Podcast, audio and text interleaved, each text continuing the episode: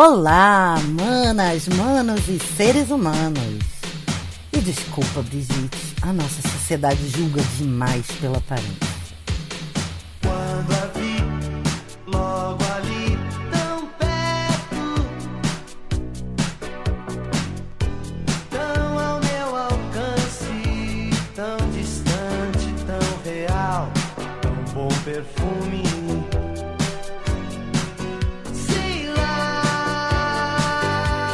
Bom, eu vou explicar brevemente o acontecimento da, do momento que me inspirou.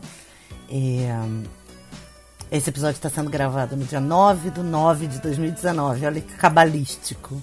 E vai ao ar no dia 10 do 9, mas é, nas últimas semanas, alguns políticos, alguns homens, se acharam no direito de debochar da aparência e da idade da Brigitte Macron. É, vou descrever esse evento muito brevemente. Um, internautas brasileiros se mobilizaram no Twitter e subiram uma hashtag que dizia Desculpa Brigitte ou Pardon Brigitte. E a primeira-dama da França, aos 66 anos de idade, se emocionou muito com essa atitude e veio a público agradecer em português, é, porque o clamor popular dos brasileiros é maior do que algumas indelicadezas, por dizer no mínimo, de alguns políticos possa ser. E aí, o nosso, e eu digo nosso porque eu fui uma das pessoas que foi pro Twitter para fazer isso, é, o nosso pedido de desculpas, afinal de contas, a gente é responsável por quem está no poder. É, o nosso pedido de desculpa chegou até ela e ela agradeceu em português.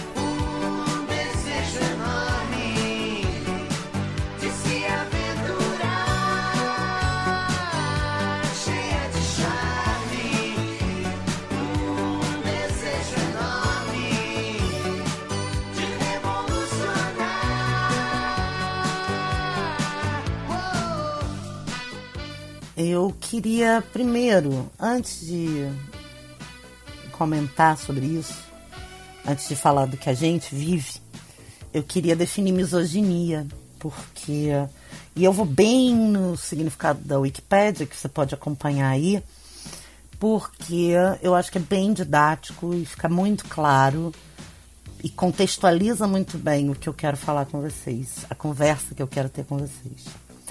Misoginia é o ódio, desprezo ou preconceito contra mulheres ou meninas. A misoginia pode se manifestar de várias maneiras, incluindo a exclusão social, a discriminação sexual, hostilidade, androcentrismo, patriarcado, ideias de privilégio masculino, a depreciação das mulheres, violência contra mulheres e objetificação sexual. De acordo com o sociólogo Alan D. Johnson, a misoginia é uma atitude cultural de ódio às mulheres porque elas são femininas. Johnson argumentou que a misoginia é um aspecto central do preconceito sexista e ideológico e, como tal, é uma base importante para a opressão de mulheres em sociedades dominadas pelo homem. A misoginia é manifestada em várias formas diferentes de piadas, pornografia e violência ao autodesprezo que as mulheres são ensinadas a sentir pelos seus corpos. Michael Flood define a misoginia como ódio às mulheres e observa. A misoginia funciona como uma ideologia ou um sistema de crença que tem acompanhado o patriarcado ou sociedades dominadas pelos homens por milhares de anos e continua colocando as mulheres em posições subordinadas com acesso limitado ao poder e tomada de decisões. De alguma forma, ao longo de todos os séculos e toda a construção da sociedade ocidental como nós a conhecemos hoje, a mulher foi sendo colocada em posições que a gente já vem conversando aqui, é, subordinadas, oprimidas e etc. E a gente vive uma coisa chamada ditadura dos padrões de beleza. A ditadura dos padrões de beleza é basicamente eurocêntrica e fala que ah, o que é bonito de acordo com os colonizadores da nossa da nossa cultura, bastante centrado em ser loiro, ter olhos claros e longilíneo alto. Algumas culturas pensam nas mulheres, ou a arte pensava nas mulheres ah, com curvas e ah, fartura de, de carne, porque biologicamente se define que ah, ter curvas, seios fartos, quadris largos era desejoso porque isso tenderia a uma saúde reprodutiva melhor e historicamente era para isso que a mulher servia, para se reproduzir. Inclusive o desejo masculino pelas mulheres mais fartas seria orientado de acordo com algumas vertentes da ciência mais inicial por este por estas características, ou seja, os homens tenderiam a desejar as mulheres de corpos mais redondos porque elas seriam melhores reprodutoras.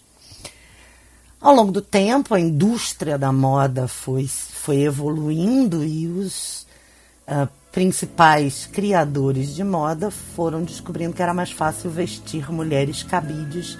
Então, quanto mais magras essas mulheres fossem, quanto mais elas se aproximassem todas de um mesmo manequim, é, e aqui eu cito um estilista famoso, qualquer pedaço de pano vestiria bem. Fonte de mel nos olhos de geisha, kabuki máscara. Choque entre o azul e o cacho de acácias, luz das acácias. Você é mãe do sol, a sua coisa é toda tão certa. Beleza esperta. Você me deixa a rua deserta quando atravessa e não olha pra trás. Linda e sabe viver. Você me faz feliz. Esta canção é só pra dizer. Hoje, 2019, é, nós estamos vivendo um outro momento que é ah, acompanhar a vida das pessoas, a vida colorida, com fotos maravilhosas pelo Instagram, e a gente ainda vai falar da síndrome do Instagram, mas a vida dividida entre pessoas muito felizes e pessoas muito incríveis e as outras pessoas. Dentre essas pessoas muito felizes e muito incríveis, tem as pessoas que têm corpos maravilhosos, tem as pessoas que têm alimentações maravilhosas, ou a moda do fitness, que vocês conhecem, e tem nós, mortais, que olhamos aquilo e falamos: meu Deus, quanta disciplina, quant, que incrível, eu gostaria de ser assim, ou gostaria de estar assim. E a minha pergunta aqui é: por quê? O que você realmente gostaria de ser que você não pode ser? Que é beleza? A gente está deixando quem determinar o que é belo, o que é bonito. A gente está deixando quem dizer pra gente que é ok e que a aparência dessa pessoa condiz com a expectativa que nós temos sobre o que é bonito. Uma outra coisa que veio à tona com essa história da Brigitte Macron é a, a descartabilidade da mulher velha, que também fica bastante evidente com esse episódio. Afinal, as esposinhas troféus são uma forma dos, dos homens humilharem ao outro que é casado com uma mulher bastante mais velha que ele é, e que, até na minha opinião pessoal, envelheceu com muita dignidade, tá? Porque para 66 anos ela tá belíssima. Ela é uma mulher de uma elegância incrível. É, eu não estava prestando muita atenção nela, para ser bem sincera, antes desse acontecimento, mas eu gostei de conhecer o exemplo. uma mulher super enga- engajada socialmente. Ela é professora de professora voluntária, ela já foi professora, já se aposentou e agora é professora voluntária de adultos com dificuldades de aprendizagem e pessoas em situação de vulnerabilidade. Ela é bastante engajada nas causas femininas, assim como a filha dela também. E, mas, como ela é velha, entre aspas, tá, por favor, ela não é mais interessante e ela é até descartável. Podem debochar dela, tá ok. É, é legal. É, é, é só uma piadinha ou só uma brincadeirinha, sabe?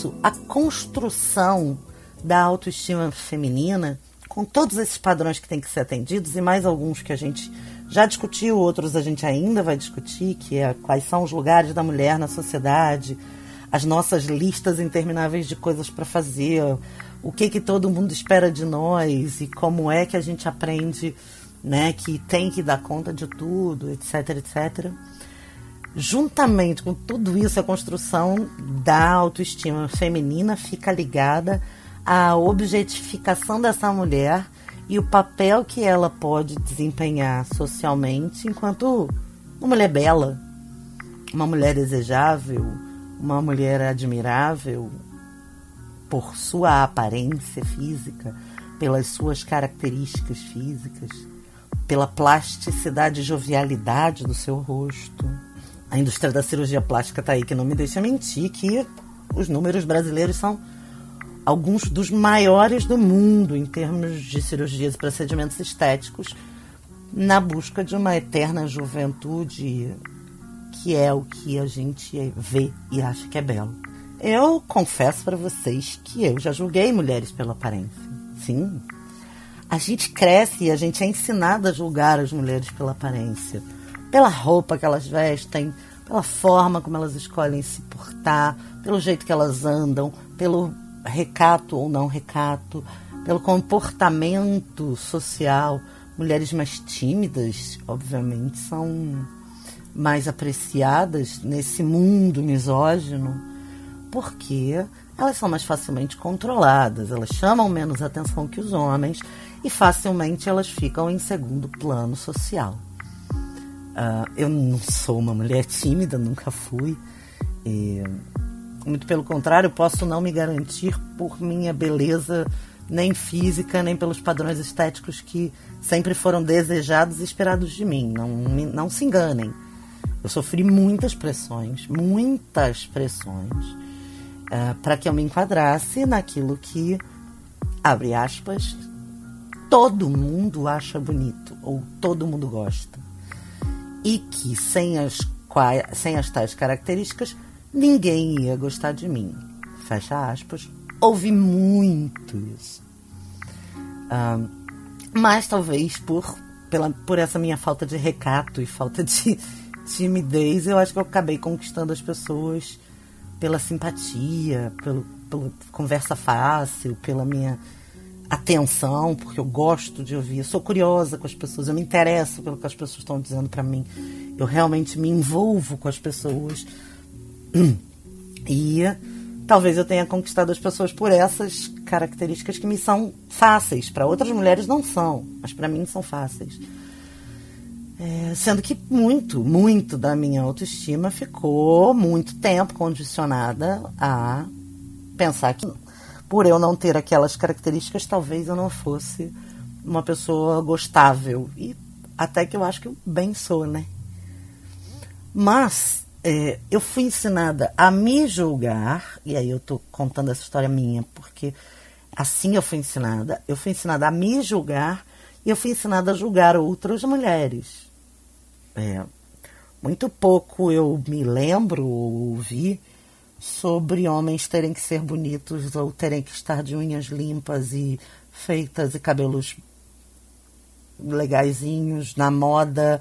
Hum, eu nunca ouvi ninguém dizer que um homem tinha que usar salto alto, é, torturar o corpo dele para caber numa roupa que não cabe, ou torturar o corpo dele para parecer que está bem dentro daquela roupa. O máximo de tortura que eu vejo os homens passando é ter que usar terno em dia quente e não cinta, meia calça, sutiã, salto alto e outros pequenos espartilhos modernos. Mas nessas situações em que a gente acha ok, que a gente naturaliza julgar as mulheres pela aparência e não os homens, a gente tende a endossar e fortalecer a cultura do estupro e o machismo.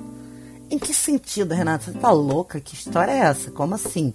Só de eu julgar mulheres pela aparência eu fortaleço a cultura do estupro e o machismo? Sim. Sim, querido ouvinte, sim. Porque essas são formas de controle social quando você padroniza as pessoas, quando você escraviza as pessoas a aspectos que de fato são pouco relevantes no viver e no relacionar-se dessa pessoa com o mundo, você mantém essas pessoas todas numa mesma caixinha. Eu me lembro quando, sei lá, já tem muitos anos, saiu a moda da escova progressiva e todas as mulheres começaram a fazer escova progressiva e ficar com os cabelos lisos e compridos, e lisos e compridos. Eu não tenho nada contra cabelos lisos e compridos, os tive inclusive. Eu tenho cabelo liso e tive cabelo muito comprido. Mas eu sentia que tava todo mundo ficando com a mesma cara, sabe? Tava todo mundo ficando muito parecido. E eh, tava mais fácil confundir uma pessoa com a outra. Isso não é um problema se é o teu desejo ter cabelos lisos e compridos. É um direito que lhe assiste. O problema é quando isso é imposto como aquilo que é belo. E fora daquilo nada mais é belo. Você fica oprimido e doutrinado a se parecer com todo mundo, em nome, obviamente, de ser gostado, de se enquadrar, de pertencer, de ser aceito. Nesse sentido, isso facilita a cultura do estupro, porque é quase como se a gente usasse um uniforme. Todas as mulheres usam um uniforme, além do uniforme que a gente já nasce, né? Já nasce com a gente, que é aquele uniformezinho que a gente tem de órgão genital, que já identifica claramente que a gente é esse gênero que é oprimido. Para quem é opressor, o fato de ter uma vagina é motivo para opressão. Então, isso é misoginia. Quando a gente se enquadra e se parece e a gente reproduz padrões que nos enquadram, que nos colocam em caixinhas nos uniformes, a gente permite a doutrinação do feminino manso, recatado, pacato, oprimível. Porque é, é um baixar a cabeça é, fashionista, sabe? É, quando a gente faz tudo igual e parece tudo igual, a gente baixa a cabeça e diz: tá bom, vocês querem assim, a gente faz assim para vocês. E aí é que entra o problema de julgar outras mulheres pelas suas aparências.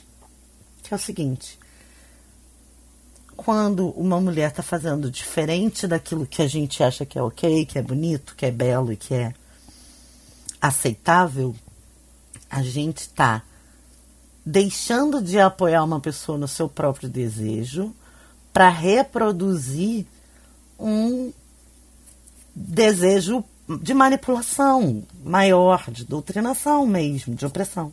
Por isso que eu disse que fortalece a cultura do estupro e o machismo.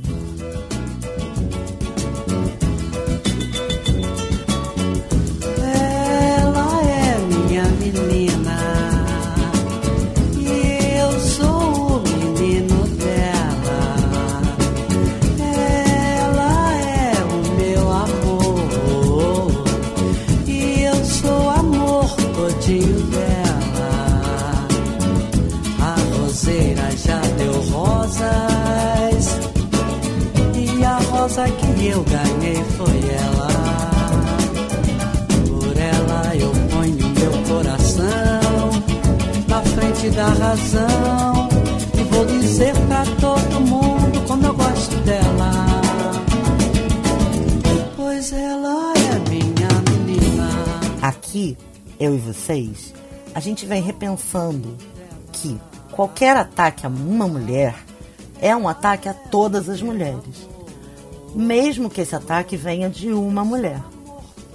Se a gente já estabeleceu que nós precisamos umas das outras, nós precisamos repensar o jeito que a gente olha para as mulheres, para as nossas amigas, é, o jeito que a gente trata as mulheres que a gente não conhece, o jeito que a gente é, permite, autoriza, empodera uma outra mulher para ser a verdade do seu eu, se a gente tem feito esse exercício diário, é, a gente não pode manter essa situação de julgar uma outra mulher pela aparência.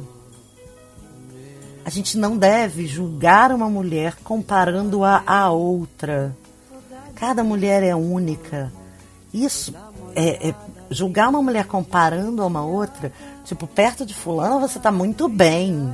Isso também é depreciativo, porque é depreciativo para outra. Não é depreciativo para aquela uma, mas é depreciativo para outra. E um ataque a uma mulher é um ataque a todas as mulheres.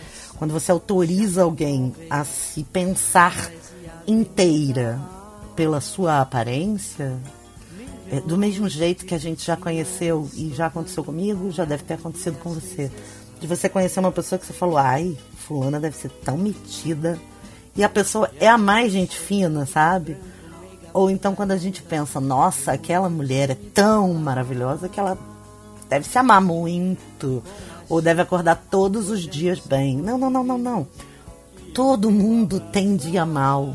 Não só pela aparência, nós todas temos dias maus. Então, é muito importante que a gente se permita ter dias maus, que a gente se perdoe por ter dias maus, por aquele dia que o nosso cabelo tá que tá danado, ou como no meu caso aqui falando com vocês, eu fiz a minha unha ontem, ela já tá quebrada, não durou 24 horas. E acontece, e se eu tiver que correr na rua agora, eu vou sair com a unha mal feita, não vou sair com a unha linda, entendeu? E vou sair com a roupa que eu tiver, ou sei lá. Todo, a gente não sabe a batalha que a outra pessoa está vivendo. Então julgar pela aparência é tão raso e tão pouco para toda a maravilhosidade do ser mulher. Uma mulher é tão mais do que aquilo que ela aparenta e que talvez até naquele dia ela esteja aparentando pior. Vai falar, é saber. Você não dá o seu melhor todo dia? Você não tenta dar o seu melhor todo dia? E aí tem dia que não sai o seu melhor? Eu também, e todas as mulheres também. Que a gente precisa aprender a olhar para o ser mulher como um ser lindo. Você é linda, você não tá linda. Estar linda é um é passageiro. Ser linda por toda a sua pluralidade, por quem você é, pelas coisas que você faz no mundo, pela sua personalidade, pelo amor que você distribui, pelo amor que você sabe receber. Isso é muito mais do que uma roupa da moda, ou uma roupa cara, ou um cabelo que tá bem penteado. A tua beleza, quem tem que descobrir é você. É aquela coisa que você tem que é só sua. Aquele jeito que você sabe fazer as coisas que só você sabe. Sabe? E, cara, é muito isso que a gente precisa valorizar. Que, na nossa, que nas nossas vidas a gente precisa entender. Uma mulher junto com a outra é vivendo juntas, se apoiando, se cuidando. É, olha para outra mulher e pensa nela enquanto você. Aquilo ali é um. No universo a gente está toda interligada. O que os nossos corpos fazem é genial. A gente faz umas paradas no nosso corpo, que também a gente um dia ainda vai conversar, que é genial. A gente muda, a gente tem ciclos, a gente vive com hormônios muito loucos que muitas vezes tiram a gente do eixo. A gente produz vida, depois a gente produz alimento dentro do nosso corpo. Isso é imenso perto do que é pequenininho com a casca de uma mulher ou feia ou velha. É tão mais importante a gente ser do que a gente parecer. Por isso eu quero dizer, desculpa Brigitte, desculpa Maria, desculpa Luana, desculpa Érica, desculpa Ana, desculpa Fernanda, desculpa Cláudia, desculpa Letícia, desculpa mãe, desculpa vó, desculpa Bisa. Por você, moça mais nova, ou menina, ou mulher que ainda vai nascer. Por você, que ainda vem por aí, é que a gente está fazendo esse exercício de pedir desculpa para todas as outras que já foram. É para que você não viva isso, para que você tenha liberdade para ser mais do que aquilo que você aparenta.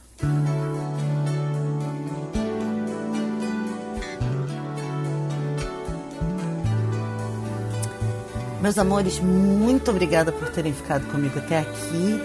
Eu peço a vocês que deixem seus comentários, distribuam esse, compartilhem no WhatsApp com as suas amigas, compartilhem no Facebook, nos stories do Instagram. Eu conto com vocês para a gente ir aumentando cada vez mais o número de mulheres que fazem esse exercício de pensar as questões femininas junto comigo. E eu quero deixar essa canção para você, eh, explicando que hoje eu fiz uma seleção de músicas de homens que sabem que as mulheres são muito mais do que uma casca, do que uma data na, na carteira de identidade e que a gente merece. É isso aí. Então, para o seu dia ficar melhor, fica até o final e escuta essa música, porque ela é muito o que eu quero que você sinta. Um beijo, até a próxima, daqui a três semanas. Compartilha com os amigos, deixe seu comentário. Obrigada!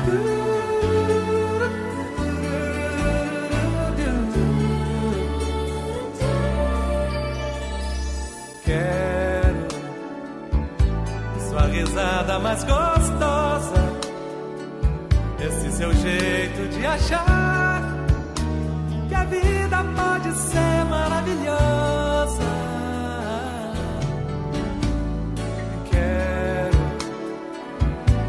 Alegria escandalosa, vitoriosa por não ter vergonha de aprender como se goza.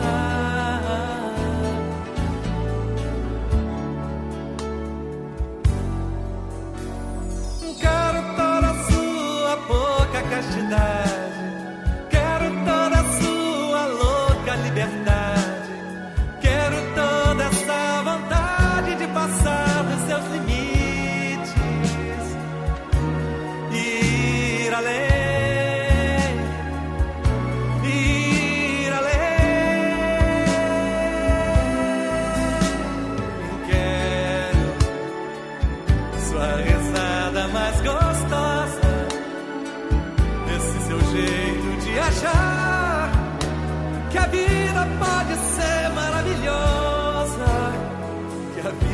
Pode ser maravilhosa.